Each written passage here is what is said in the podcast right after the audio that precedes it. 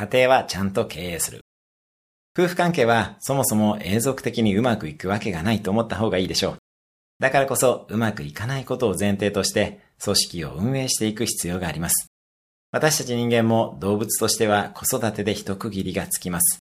その後も家庭や夫婦を安定運営していこうと思ったら、やっぱり努力が必要です。文化を作り、語り合い、ビジョンを立て、財務を見て経営をしていきます。そういう意味で、夫婦での定例ミーティングは必ずやった方がいいでしょう。太陽が出ている時間帯に素敵なカフェでやるのがベストです。ノートも持参してテーマを決めて話し合います。やってはいけないのが、酔っている夜に愚痴を言い合うことですね。家庭もきちんと経営をしていきましょう。今日のおすすめアクションです。家庭経営用のノートを用意する。今日も素敵な一日を。毎日1分で人生は変わります。